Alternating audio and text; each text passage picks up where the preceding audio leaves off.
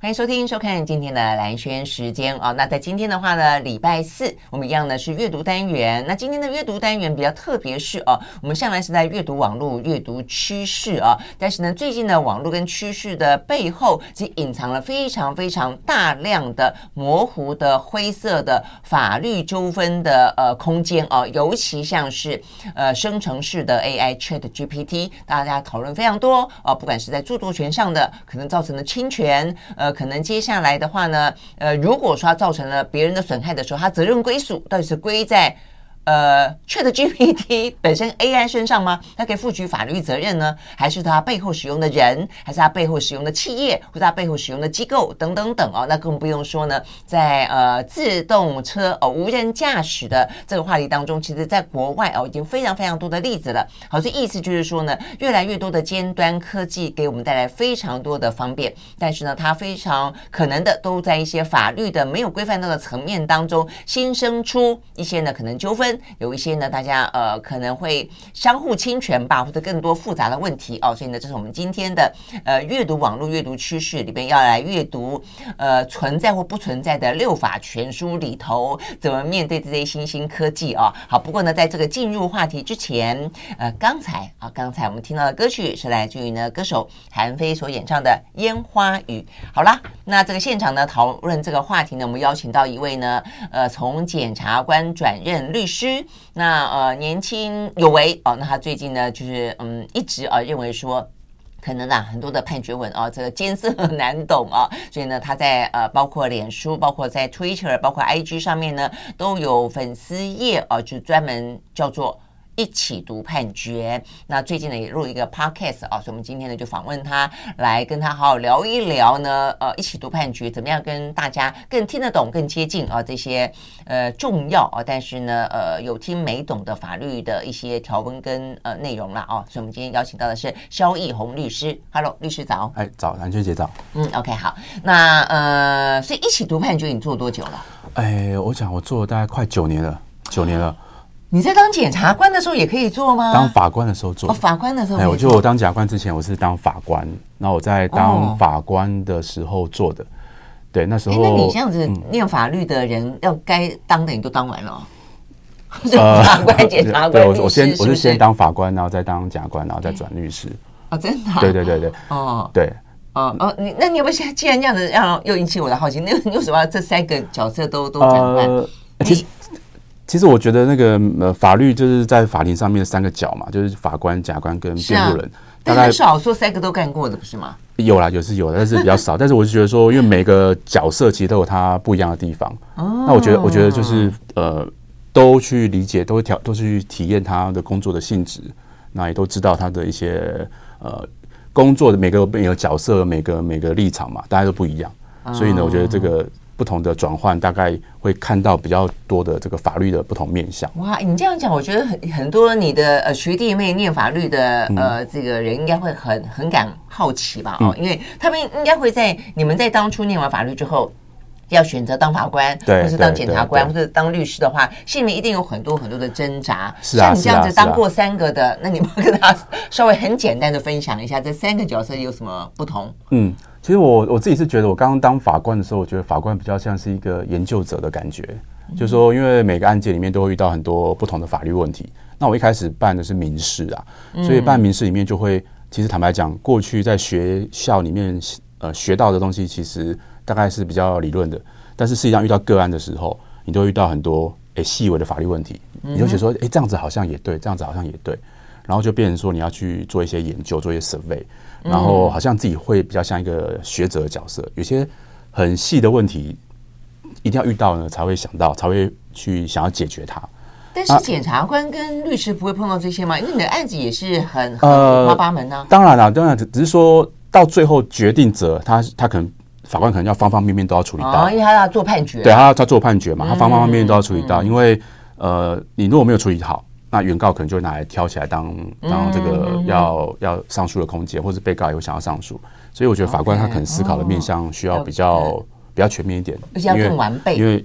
原告他也讲他的，被告讲他的，所以法官在中间，他必须两边都去顾到这样子。嗯嗯。对，这还是法官的官的部分。哦，那检察官呢？那检察官的话，因为他是一个比较主动的嘛，那检察官就是说，第一个他办办案，嗯，去侦办案件，侦办案件，他是从无到有的，所以他跟法官的立场不一样，因为法官他是已经看完了全貌了，他收到案件的时候呢，他都已经知道大概里面讲什么东西，争执在什么地方了。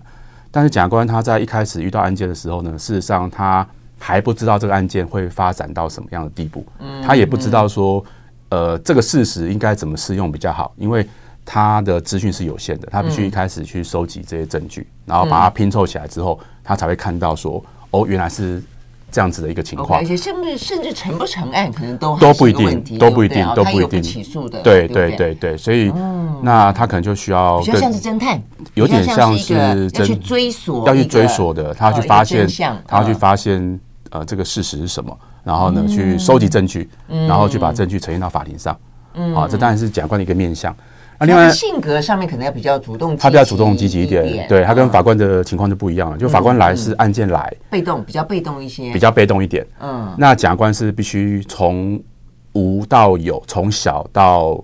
更完整、更大一点，所以他必须完整了解到，他也要预判到未来到法庭上去的时候可能会受到什么挑战，他需要怎么样去巩固这些证据。那所以说，检察官的角色也会跟法官不太一样，但也会很有趣，因为。因为它就是可以从一开始的时候，嗯，坦白说来，一个刑事案件最重要的是一开始这些证据到底有没有很巩固、清楚、很巩固，然后这个方向是不是正确，所以这个部分会影响到整个案件后面的走向。是啊，因为我们也经常看到说很多的检察官，呃，一开始弄到哇，这个非常的雷声大的感觉啊，非常的这个 呃锣鼓喧天，然后到最后其实因为证据搜索也不足，也没有巩固住，所以到最后不起诉，其实有点浪费 浪费资源的感觉。不过我们还是会希望说，检察官他就是一个比较客观、公正、独立的的的公署嘛，就是说他去发现，尽可能的用他的国家力量、侦查力量去发现。呃，犯罪事实可能在哪里？但是如果说哎没有发现到，或者说觉得这个证据没有办法支撑原本的假设。嗯那检察官他很勇敢的去做不起诉处分，那我想这一代是我们对检察官的一个期望啊，就是说他也没有必要说，对啊，一定要往下走。嗯，了解，了解，也是不需要为了自己的面子，或者说因为你起了一个头了，好像就头洗一半了，就非要把它洗完为止。我们说这个检察官是国家的公益代表人，他就是对被告有利不利，他都要注意，然后做出一个综合。的一个判断，嗯嗯嗯嗯，这样讲很公平。好，那做做最后，为什么你走了这个法官一趟，那个检察官一趟，到最后你决定要放弃这个看起来是国家正义的一个捍卫者，然后呢，决定当律师？我我大概是做，我大概法官加检察官大概十出头啦，十十十出头，大概就是检察官跟法官各一半，各一半，对，差不多各一半的时间。那我是觉得检察官这边我大概也经历过了，那我大概也感受到检察官。呃，可以做什么样的事情？那该做的部分，像侦查或者在法庭上的公诉，大概也都经历过了。那所以，我那时候想说，我要换一个不同的角度来看这个法律，然后换一个不同角度、不同的立场，然后会有不同的一个人生的体验。所以我大概，所以对你来说，其实这几个角色没有那么多。什么喜欢不就你不是因为喜欢不喜欢、讨厌不讨厌而转换，而是说你想要去历练一个很完整的不同的角度的面向。哦，当然我还是有会有自己觉得哎比较喜欢做什么的的部分，嗯、但但是我觉得每一个角色都有它不同的地方。嗯，我我记得这样讲好了，我记得我以前我刚第一次我从检察官的身份到法庭上去的时候，法官问我问题的时候，其实我还是会紧张一下。嗯，因为我以前当法官的时候，是我问人家问题嘛，嗯，不会有人问我问题，嗯，所以我大概不会有紧张的感觉，就是我该怎么问就怎么问，是，因为人家回答我问题，OK。但是当检察官的时候，你就会想说，哎，我这样回答会不会影响到后面的走向？会不会有什么地方需要注意到的？即便我是检察官的角色，我还是会哎紧张一下，嗯嗯嗯。哦，但后来这紧张就会不见了，因为就慢慢的又熟悉这个工作，嗯，好，所以有时候我其实觉得每一份工作，那你当律师之后呢？会会，我当律师的时候，我会走错方向。我刚当的时候，我会走到检察官的位置里面去。真的吗？因为？因为 你说进了庭以后，进了庭之后走错。刚刚下来的时候啦，就是或者说刚我刚从法官转检察官的时候，我也会走错方向。这个比较严重一点。我我刚从法官转检察官的时候，我会在签笔录的时候签错位置，签到法官的位置。然后我 刚，然后我刚那个当检察官从变法变律师的时候呢，到法庭上的时候，我会不自觉的走到检察官的位置上面去，或者说检察官这个法官问说检察官有什么要补充的，我就会抖一下说，哎我哎你应该要讲话是不是？哎我怎么没有准备好这个东西要要 要讲一下这样子哈，因为我就忘记我的那个就是还是会有点，那当然现在也习惯了，好，现在经过一年多以后也也习惯了这个这个过程哦，当然就是每一份工作都有它不一样的地方，那我觉得其实辩护人其实他更贴近于当事人这边，你有我觉得当法官当检察官其实跟跟在我们面前处理的这个人，其实我们都有这个隔阂感，因为我们不是那么了解他。嗯，我们唯一跟他接触的时间就就短短的开庭，那也许半小时好了。嗯，那这半小时我们问他问题，那我们不见得那么了解他。嗯，不不见得了解说这案件怎么处理会更贴切，因为我们没有那么多呃更更紧密的一个沟通。嗯嗯。但是辩护人其实是可以的，辩护人其实可以花比较多时间跟当事人做互动。所以可以，而且因为我们是受他委任的，所以我们可以给他更多他需要的一些见解啊，或者是建议，或者是方向。好，当然当事人他还是要自己做决定，但是我们可以透过跟他的互动里面，能够让他有更多的呃。所以听起来好像跟如果喜欢跟人互动的，就更有人的感觉。就是其实我觉得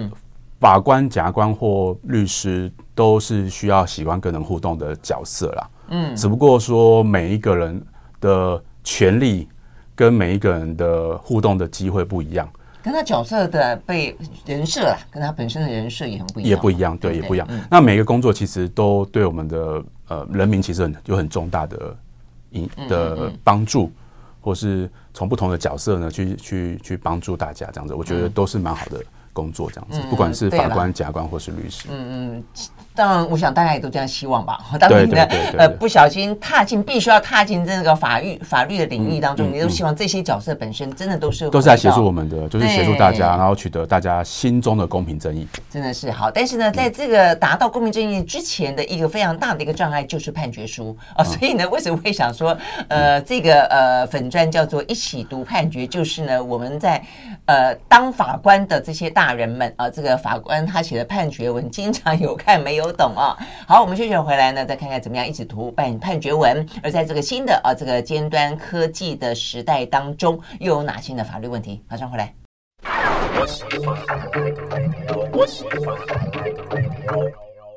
回到啊，兰萱时间，继续和现场邀请到的律师啊，这个萧奕弘来聊天啊。他呃，这位律师他有一个呃，算是鸡婆吗？还是一个非常热热心，还是非常侠义的精神啊？他做了九年的一起读判决啊，像那个脸书跟 IG 的粉丝页啊，就希望让大家呢，呃，对于这些真的是比较艰涩难懂的呃判决文，很多专业名词的判决文，能够更。看得懂，而且更懂得维护自己的利益了啊！那我想这个部分其实连我们当当记者出身的媒体人也非常的感同身受，是，因为我们经常会跟着一些重大的司法案件走嘛哦，每次一堂的判决文有看没有懂哦，或者是说看到判决文哦，我就会发现哎。每一个法官哈有各自不同的风格，嗯嗯，有些判决文呢，哇，那这个看起来国学素养非常非常的深厚啊。通常我坦白说了，碰到尤其是越重大的，你会明明知道这个判决文绝对会成为历史文件的，哇，那个判决文真的写得洋洋洒洒，这个文采动人，然后呢，整个的哇，这个这个掷地有声，铿锵有力啊，这个好像那种就是发出正义之之名的感觉。那真的很难写哈，但是呃，读的时候当然这个读者也很辛苦啦啊，所以你自己也觉得吧，是不是因为你在当了呃这个法官几年之后，你也觉得这个判决似乎出现了一些不亲民的状况？其实我我觉得大概判决大概有几个，就是说第一个，因为他其实不是写给大家看的，他其实是有点判决，其实有点写给，应该是说他要除了对当事人以外，他对上级审要交代。他等下预期到说，我这个判决写完之后，我要给上一审做审查的时候，就是比如说我一审判完了，二审要做上诉到二审去的时候，二审它是以一审的判决书当做一个审查的的标准。对，那大概就是说，呃，这些东西有时候要写很多很多，原因是因为要交代很多很多的细节，然后让你的判决书好像看起来很完整。嗯，可是有些这些细节呢，它其实会妨碍到我们大家阅读。嗯，好，比如说，我觉得刑事判决以前过去就是很多证据能力的部分，搞不好证据能力写完之后就已经大概二十页了，还没到本文。嗯，好，大概就会有这样的情况。那我自己是我当法官的时候，我我感觉到说，好像我们呃，当然也有我自己自己审判的经验啊，就是我觉得呃，我的当事人他其实没有看没有看清楚我的判决书在写什么，或是他没有看清楚他之前的审判过程当中的判决书在写什么。嗯，那那当然就是说，呃，民众大概呃看到一些新闻，他其实也不会去深究说，哎，到底法官的论理是怎么样。嗯哼。那我大概就会想说，我要想做一件事情，就是说，呃，因为当时我也在在国外念书，那我看到其实就是说，呃，有些媒体他会去把一些呃判决书里面的东西论论理去做一个介绍。那我想说，哎，我也许可以做这个事情。好，但是因为我是法官的身份嘛，所以我大概会希望说，我做这件事情的时候，就是一个。不是帮大家读判决，嗯，我是希望跟大家一起来，就是说我写完这个东西之后，如果大家觉得有什么要补充的，那大家可以在这个基础上面一起来讨论。那我觉得这个对司法也是好事，因为呃，透过真的了解到判决问题的人来去批评他，那其实对我们的司法会。才是真正可以督促司法进步的方式。Okay, 所以你的意思，你并不是因为有一些判决文写的比较深奥难懂，而是说你觉得判决文里面有一些论点是值得被拿出来做一个司法教育、嗯、法律教育这个概念，所以希望大家来辩证，嗯、是这个意思吗？其实我也我倒也没有想要用教育的方式来来做了，其实我只是想说我做一个呃中性的分享，我把这些事情写得很清楚、很简单，嗯，那重点把它写出来。就免去大家去看一个很复杂的判决书。嗯，那看完之后，大家其实我希望，我本来希望的目标是希望，我只是做一个开头，那大家可以呃接手，那我们就可以，大家就就可以呃在这个一起来读判决嘛。我本来我其实我本来的名字叫帮你读判决。那过了大概一个月之后，我觉得哎不对，我不是要帮大家读判决，我只是做一个开始而已。我是希望大家可以在我的基础上面一起来读判决。OK，那效果怎么样？呃，那你要找一些比较有趣的，或者说比较什么样的案例才会引起大家大家的？其实我想大概就是大家社会关注的的判决啦，大概就是过去社会关注的的，不管是各方面的，不管是政治性的也好啊，或者说呃，大家会觉得说判决结果不符自己的预期也好啊，或者说有些比较奇怪的法官的的判决书里面的说法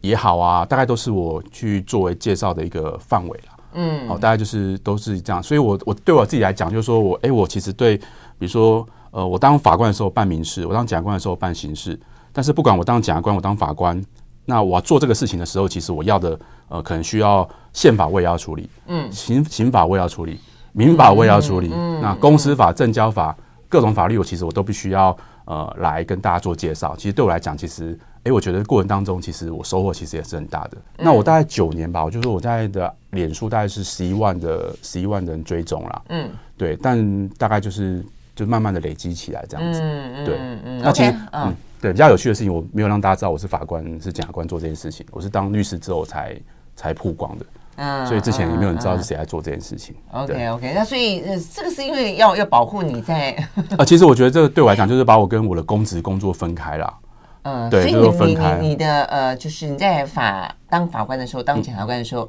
呃，这个政府体系不知道你在做这个事情，他们会有意见吗？不，哎，不知道，他们不知道我在做这件事情，大概就少数人知道而已。但是我我没有公开这个事情。对对对对。OK，好，那如果要讲到争议性比较大的一些呃这个法律的话题跟案件的话，最近呃，我想应该就脱离不了所谓的 Chat G GPT 了啊，就是整个 AI 在我们呢。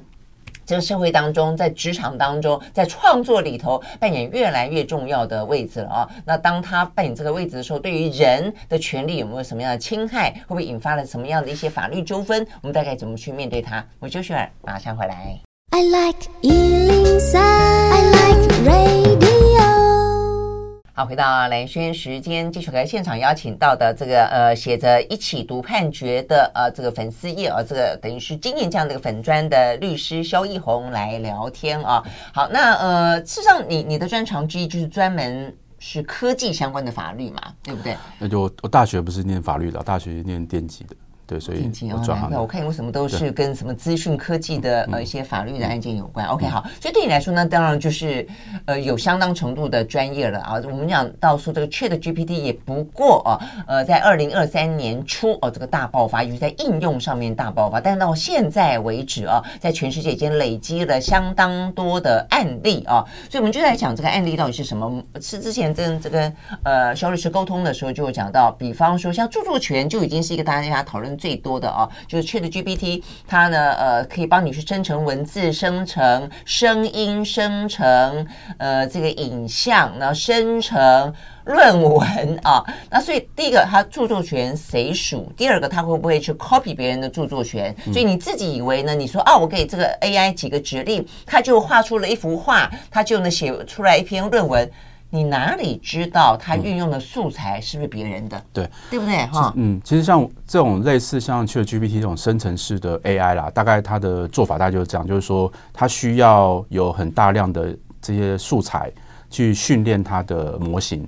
那这些素材越来越多，像我们现在网络上很多的文章、很多的图片、很多的影音，好，就是因为我们的在数位科技的发爆大爆发时代，让这个 AI 的算力、这个这个电脑的的计算的能力越来越强，然后还有素材越来越多，所以在这个时间点，我们才迎来了这样生成式 AI 的一个大爆发，它变得很厉害。那当然，这个过程当中就会有几个有趣的问题出现了哈。嗯，第一个，比如说像这个生成图片，AI 怎么知道要生成什么样的图片？那前提当然是它预先有很多很多的这些图片被它用用为作为一个训练的素材来训练它的模型。嗯，所以当它接收到一个指令的时候，这个指令可能是要它生成某一种类型的的画，某一个风格的画的时候，它可以去跟过去的训练的结果来产出一个呃，我们可能觉得相像的一个图片或相像的一个作品。嗯，那当然第一个问题就是说，呃，到底呢这些透过这些已经有其他人的著作、人的创作去训练它的模型这件事情呢，呃，这这原本的创作家他能不能主张什么权利？嗯哼，哦、呃，我画一张图，那是我我放在网络上，但是这张图呢被被。抓走了，被爬走了，对啊，被拷贝走了。比方说，你下那个指令要呃 AI 帮你画一个跟春天有关的图，对，后来你就发现说，哎，你既然你的 AI 有一个我在前年在我的脸上画了一棵树，对，因为你觉得它很春天，对，好，那我可不可以跟你主张说这是我的画作？对对，会有这样子的一个情况。虽然说最后产出的结果有时候很难区分到底是哪里来的，对啊，对，所以这是一个有趣的问题啊。那其实坦白说，从大概今年的一月、二月、三月，其实有些美国有些诉讼就产生了。嗯，那这些诉讼大概跟大家介绍两件好了。嗯，第一件是有三位创作家，他们他们对呃对 Midjourney 他们这几家的 AI 生成式的公司提告，认为说他们使用到他们的创作来生作为生成式 AI 的一些训练的资料。好，哦，所以连训练资料，他们就针对训练资料的过程就提出诉讼。呃，大概是应该说，训练资料是整个 AI 的核心嘛，就是说，呃，要有这些资料进来之后，你才会产出，才会面临到新的指令之后，你才有办法从过去的这些训练的结果产出一张全新的的的画作这样子。我想这是大概是这样的过程。所以说，哎，用来训练这样的情况，到底会不会是呃认为说是一个呃侵害的权利？举个例来说啊，其实应该是这上个月吧，伊隆马斯克他有在他的 Twitter 发一篇文章。这文章大概意思就是说，他说了哈，他说微软用他们 Twitter 的 data 来作为训练资料，嗯，所以说他说他下面就留言说啊，诉讼时间到了，扬言说要对微软，对，就类似一个，就是说你拿拿 database 来做训练的时候，是不是会有法律的争议？那可能大家都在想这个问题了啦。那所以说最近因为可能是因为生成式 AI 的大爆发，大家都在使用，所以这个法律问题呢就慢慢的浮上台面，也实际的进到了法院里面去。嗯，好啊，当然进到法院去之后，还是呢？目前进展怎么样？因为刚起诉而已嘛，哈，大家就是说，呃，起诉方他们就呃做一个部落格来号召大家说，如果大家要提高的话，我们这边有什么样的素材，一起帮忙提高，就是说一个，也说一个集团呢，消费者权益类似类似类似，那这是其中一个。那另外一个也是另外一家这个图库公司，嗯，它本来就是像。卖图库给一般的消费者，授权给你图库，他可能有好几千万张的图图片，那他就宣称说，呃，另外一家的这个生成式 AI 的公司呢，他去用了他们图库来作为训练的资料，而且他举出了一个证据，就是说，原本我在我的图片里面是有一个所谓的浮水印的，这浮水印是我们公司的的名称，嗯，那你去圣人式之后呢，你把我的那个那个什么浮水印呢，嗯。变了。嗯哼，因为浮水印本来是很清楚是什么什么字嘛，对不对？对。但真人是 AI 它其实不会知道那是浮水印，它只会知道说这是图片的一部分而已。嗯哼。然后它在重新产生的过程当中，这个浮水印呢就变得有乱码，嗯、但是还是依稀看得出来，嗯，它是来自于那一张图片的某一个部分，嗯，嗯好，所以说他就主张就说，哎，你用了我的图片。嗯，那你应该要负担一些相关的责任吧？不是啊，是啊。过去来讲，你所谓的图库公司的话，它的每一张图都都是他取得版权。当然，当然，当然，对不对？但是现在的 AI 的生成式，它为了要去训练这些 AI 机器人，它给你深度学习。但这个学习，假设你去想他在上课好了，他的课的教材没有一个是他们取得的版权。对，他等于他是从其他的地方公开的资料可能抓进来。对，抓完之后训练完之后呢，但他没有用到原本这些素材，它会产生产生一个新的，还没有到应用，对对不对？应用是另外一个应用的著作权的问题。嗯、那这边是一个在训练过程当中的问题。对对对，等于说我们教小朋友，我们就让他看一一百个作家的画，哎，这不能看吗？对，这是问题所在。这个问题就所在，就是说，就是说这些公司大家会主张什么？这是一个合理使用，嗯，合理使用，就是说我只是把你们的东西作为我训练，但我没有用到你们的素材。我产生的时候是从我学习过程当中的结果，那我开始去重新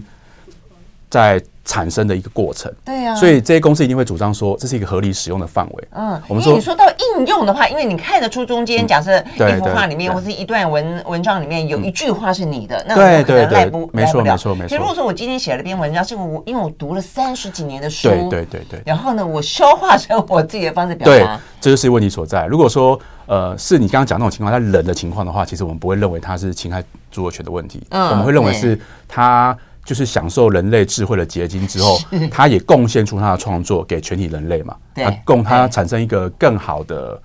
文呃艺文文艺的创作作品给大家。所以这是我们著作权法里面鼓励大家做的事情。你分享你的创作，让后面的人可以在你的这个肩膀上做出更好的作品，是更好的艺术。没错，但你只要不要拷贝就好了。那我们我们是不是应该这样讲？就是如果他拿去应用实质应用的话，那么他侵犯著作权的呃成立的几率是高的。对，但是如果他是训练完之后呢，他产生了一个，所以你就过程的话是有个有疑义的过程，就是。我们就是会，我想，我想就是将来的一个争执所在了。就是说，实际上在应用上面，现在已经也发生了。我觉得这部分是更更要提醒大家的。所以就是说，如果在应用上的话，你你拿去做，尤其做商业用途的话，或者假设你真的把它拿去当论文的话，它到底算不算抄袭？好，那或者，如果你当做商品去贩卖的话，你得到了商业利益，那如果有有人告你说，就主张说，哎，这个你的部分有有一百分之一是我的著作权的创作，那。他会成立吗？那我要分给他吗？我举个例来说好了，嗯、我们以前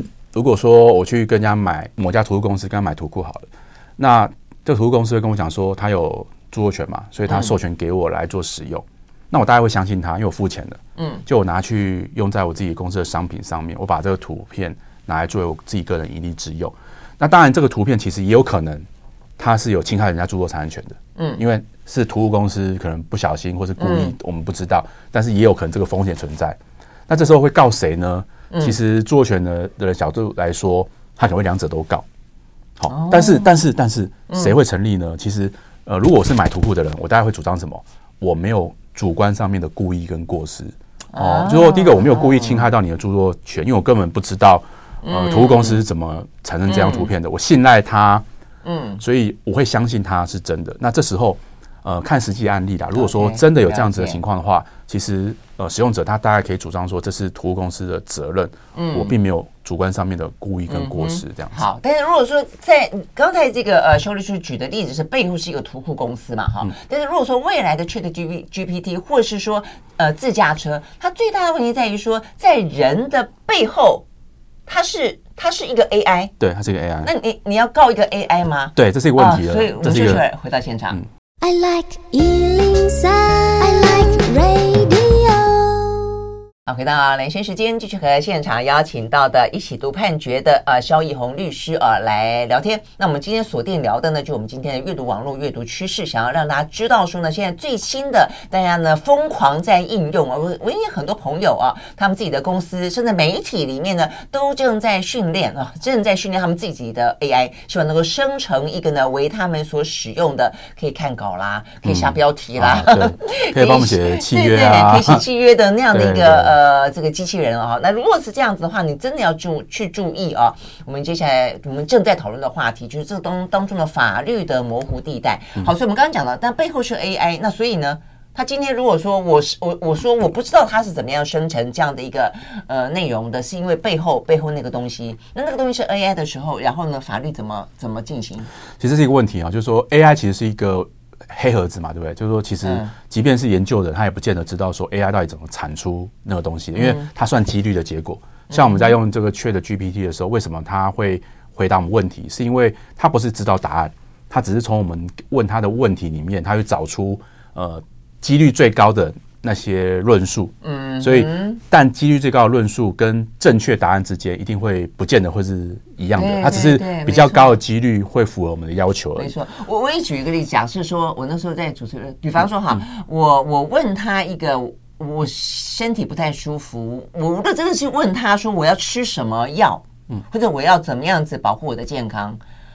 那然后他去搜寻了这个呃，网海上的这个数百万条的结果，就是你刚刚讲的一个重点，它不是一个正确答案。他告诉你说你可以怎么办？对，他如果告诉我说你可以吃这个吃那个吃那个，所以你要怎么怎么，因此你就会健康了。那我听听了他的话了，我觉得我死了，嗯嗯，死了当然就没办法告了，就是说我我奄奄一息了，对，我就要告他。那怎么办呢？我觉得大概两两个两个面向跟大家讨论，就第一个就是说，呃，到底这种事情该怎么处理？就说我们过去其实有很多，其实法律界过去也有处理过类似的情况，就是比如说一个很难证明因果关系的事情该怎么处理，像公害诉讼啊，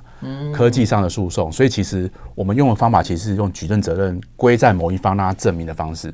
好，比如说是不是你公司要证明自己的产品呃没有问题，嗯，好，来来免除责任，还是说被害人要证明你东西是有问题的，嗯，这是第一个，就责任上应该是谁来证明？我觉得这是。呃，我们过去在遇到比较复杂案件的时候，其实在法律的操作上面会由立法者来做一个分配，好，就是说到底谁该举证，好，这第一个问题。嗯，那第二个问题就回到蓝君姐刚刚提到的，就是说，呃，AI 做错事情了，是谁负责任？是 AI 的公司吗？还是写程式的那一个人呢？嗯，还是把 AI 秀给大家看的那个人呢？到底谁来负责责任？对，好，那 AI 其实因为它是一个黑盒子嘛，因为它经过，搞不好经过好几世代，像 GPT 有。ChatGPT 有三点五，有四点零，那到底是哪个世代出问题？那那个世代里面是谁做的东西造成这个问题？搞不好我们都没办法知道，对不对？因为太太多资料训练了嘛，我们怎么知道是哪一个环节，哪一个工程师写错东西了？嗯，啊，再回到我刚刚所讲的，如果真的发生了侵权行为的时候。那其实就是涉及到我们要把这个责任分配给谁来做举证，嗯，像我们消保法其实就是类似的情况嘛，因为因为你如果提出一个呃当时科技可合理期待安全的产品，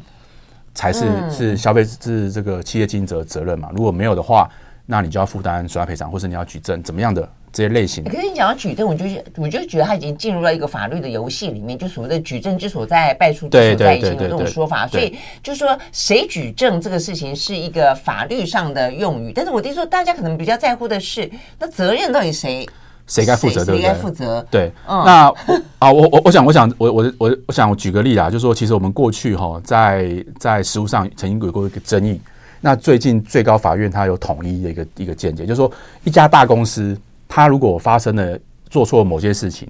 那是某个员工做成的，应该是嘛？因为大公司一定是靠某个员工嗯做决定之后才会做出他的决策的。嗯哼。好，那我们如果说我们今天被一家公司侵害我们的权利的时候，我们要告公司还是告一定要找出那个员工才可以呢？嗯，这是我们过去在法律上的一个争议啊。对。那过去我们最高法院曾经有认为说，你要把那个员工找出来。嗯，然后呢，再去把公司连带进来。负责人，OK，你这样讲有点像新闻媒体，因为呢，假设你涉及诽谤，对，他告谁？告记者写稿的那个人以及总编辑，对，就是连带连带把他抓进来嘛。好，还有公司把他连带抓进来。那我们最近最高法院有一个见解，他会认为说啊，哈，其实你可以直接告公司，嗯，好，因为因为因为在某些哈这个很复杂案件里面，像什么公害的事件啊、职灾的事件啊、医疗的事件啊，其实你没有办法知道加害人。跟他什么行为是应该负责的？嗯，因为很复杂嘛，很复杂的情况之下，其实坦白讲，一般的被害人他怎么办法知道你公司里面哪个环节出错，才会导致我受到这个伤害？所以说，我我个人的想法是这样子啊。所以，如果这个脉络之下的话，其实如果 AI 真的出错的话，其实应该怎么 AI 的那个公司他来负责 AI 的公司是指什么？就是 Chat GPT Open AI 这家公司啊。对啊，就是说，所有的全世界发生跟这个有关的侵权跟责任归属，都要去回过头告这个。至至少他是提供这个产品的公司嘛，就是它。那如果说接下来我们刚刚讲，每一个企业都开始在应用它这个开源码，然后去产生自己的一个呃 APP 或者一些应用软体，说那所以那些公司本身。哎，应该也也有可能会有，也也可能会有些，就是因为它同时也会变成商品提供者的角色，只不过它的商品里面有些有一个核心是来自于 OpenAI 提供给它的东西，那所以所以我想在我们的架构之下，如果是商品提供、商品服务提供的角色，你可能都会有承担某些呃这个责任责任的一个风险啊，就是说，因为你提供的是商品给人家，因为你透过的是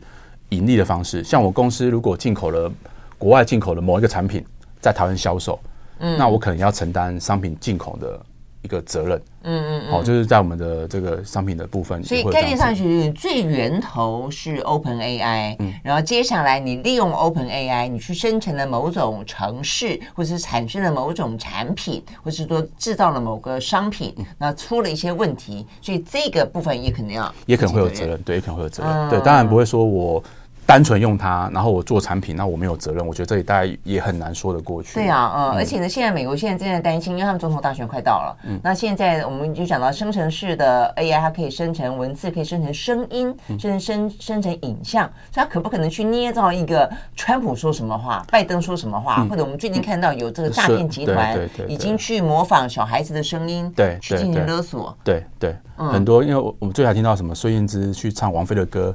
去模仿他的声音来唱王菲的歌，而且非常的像。对，那最近好像也有一些朋友说，他们跟他爸妈讲说，未来只要呃你听到我声音打给你的电话，那你要有一个有我们有一个秘密的这个约定，你要回我一个秘密的约定，那我们才有办法先确认身份之后才可以开始。那是不是我？对不对？对对对，好像我们科幻片里面看到的这些情节，现在应该已经发生在我们这个情况了。好，那当然 AI 只是一个工具啊，就是如果你用 AI 来做诈骗。你用 AI 来来做假新闻，假新闻，那其实还是回到这个人，嗯，他的责任嘛，就是我只是用这个工具来协助我快速的产出产出这样子的资讯。那 AI 本身会变成一个中性的工具呢，还是说它会负担所谓的帮助的这样子的一个责任？对，这就涉及到好像我们以前，我们记得我们以前在这个 M P 三的平台，我记得以前有一些很久以前了，就十几年前。MP3 平台的这个平台责任，它可能就是让你可以分享多的这些素材。嗯，那有人就拿来分享一些呃电影啊、呃音乐啊。那这个平台他会说啊，我只是给你一个中性的这些工具而已，是就跟刀一样，你可以拿来做菜，你也可以拿来杀人，但是我不应该负担这个责任。还是说他也要，因为他可以预见到这个是这个是错的，这个是有问题的，还是提供这样子的一个资讯给人家去做使用，他也要负担一些责任。这个是我们将来会面临到的挑战。那过去这段时间的平台中性论，到底现在还是这样的想象吗？我觉得，呃，我觉得平台的部分，当然第一个平台本身会能够希望保障它的言论自由吧。过去大概会有这样子的一个的想法，让平台可以呃保护它的言论自由的一个范围，但是。可能最近整个时代的变化，我们有什么假新闻？嗯，我们有恐怖主义啊，嗯，那平台它事实上也面对到了，就是说它是不是应该做一些呃审查，或者说做一些实名。等等的，其实也面临到某些的挑战。那我想这就是两种力量的拉扯啦。嗯，就是说，一方面是呃，就不断的在变动当中，不断的变动当中。因为刚才肖律师讲到的，就是一个在台湾现在不是最近诈骗那么多吗？现在我们的政府终于在呃这个大家的抗议或者压力底下，说要求平台本身必须要实名制，但是我这些跨国大公司的大平台，有人觉得 OK，有人觉得连甩都不想甩你。我们休息再回来。我喜欢，我喜欢。好，回到蓝轩时间，继续和在现场邀请到的一起读判决的肖怡红律师啊，来谈有关于呢目前呢这个科技不断的进步啊，它所带动到的很多的一些问题啊，可能就是正在讨论中嘛，然后也正在厘清中，好像也没有到已经定于一尊了嘛，对不对啊？就像是我们讲到这个自驾车也一样，就一直因为很担心这个 AI 会出错哦，所以到最后它现在有分五个等级，就是你可能把把脚拿掉啊，把手拿掉，然后再来把你的呃眼睛也。点可以离开啊、呃，这个整个的前方等等，它分五个等级啦，就到目前为止都还不敢完完全全放手哦、啊，让 AI 帮你进行全自动驾驶。我想也是很多的原因在于这个部分哦，他们没有办法百分之百的保证，更不用说接下来可能衍生的法律问题。好，所以我们回过头来讲到说，好，那所以这个问题显然的在驾驶当中会存在，在我们的 AI 的 ChatGPT 的应用上面来说也会存在嘛。对，好，所以呢，现在大家正在疯狂的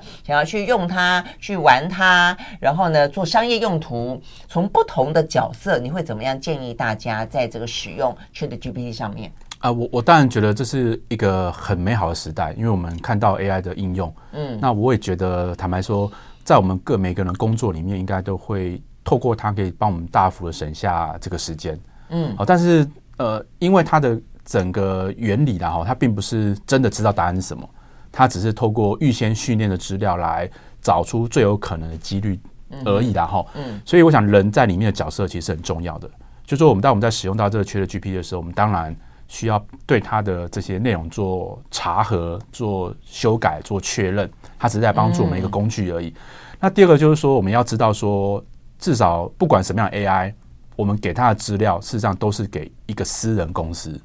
或、嗯、或或者是另外一个人，它并不是一个秘密。所以，当我们跟他讲的时候，其实不是跟电脑讲，我们给了所有资料，包括我们的个资。包括我们公司的机密呢，都会留在别人的公司里面。嗯哼，好，那我想这也是一个很重要的啦，就是说我们在使用这个很便利的工具的时候，我们要小心哦，因为毕竟，其实意思我们都在帮他训练对他的 AI，当然，所以当你要回答他的问题，觉得好好玩哦。这个时候他可能在，他也会用你的，或骗你的个资，他也会收集你的资料。当然会怎么用，我们不敢保证，就是说他会不会承诺说他不会存放你的资料。这个当然会是一个承诺，但是我们也不敢保证说所有的资讯都都是可以切得很开的。嗯，像我们在网络时代里面，我们在用 Google 使用到的 Mail 里面的资料，或是我们 Google 搜寻的结果，那事实上这些这些其实都是用来让整个搜寻或是变得更好。对对，但是呃。某种程度来说，我们也在把我们某些资讯提供给另外一个私人公司。这也是我们在用这个所谓的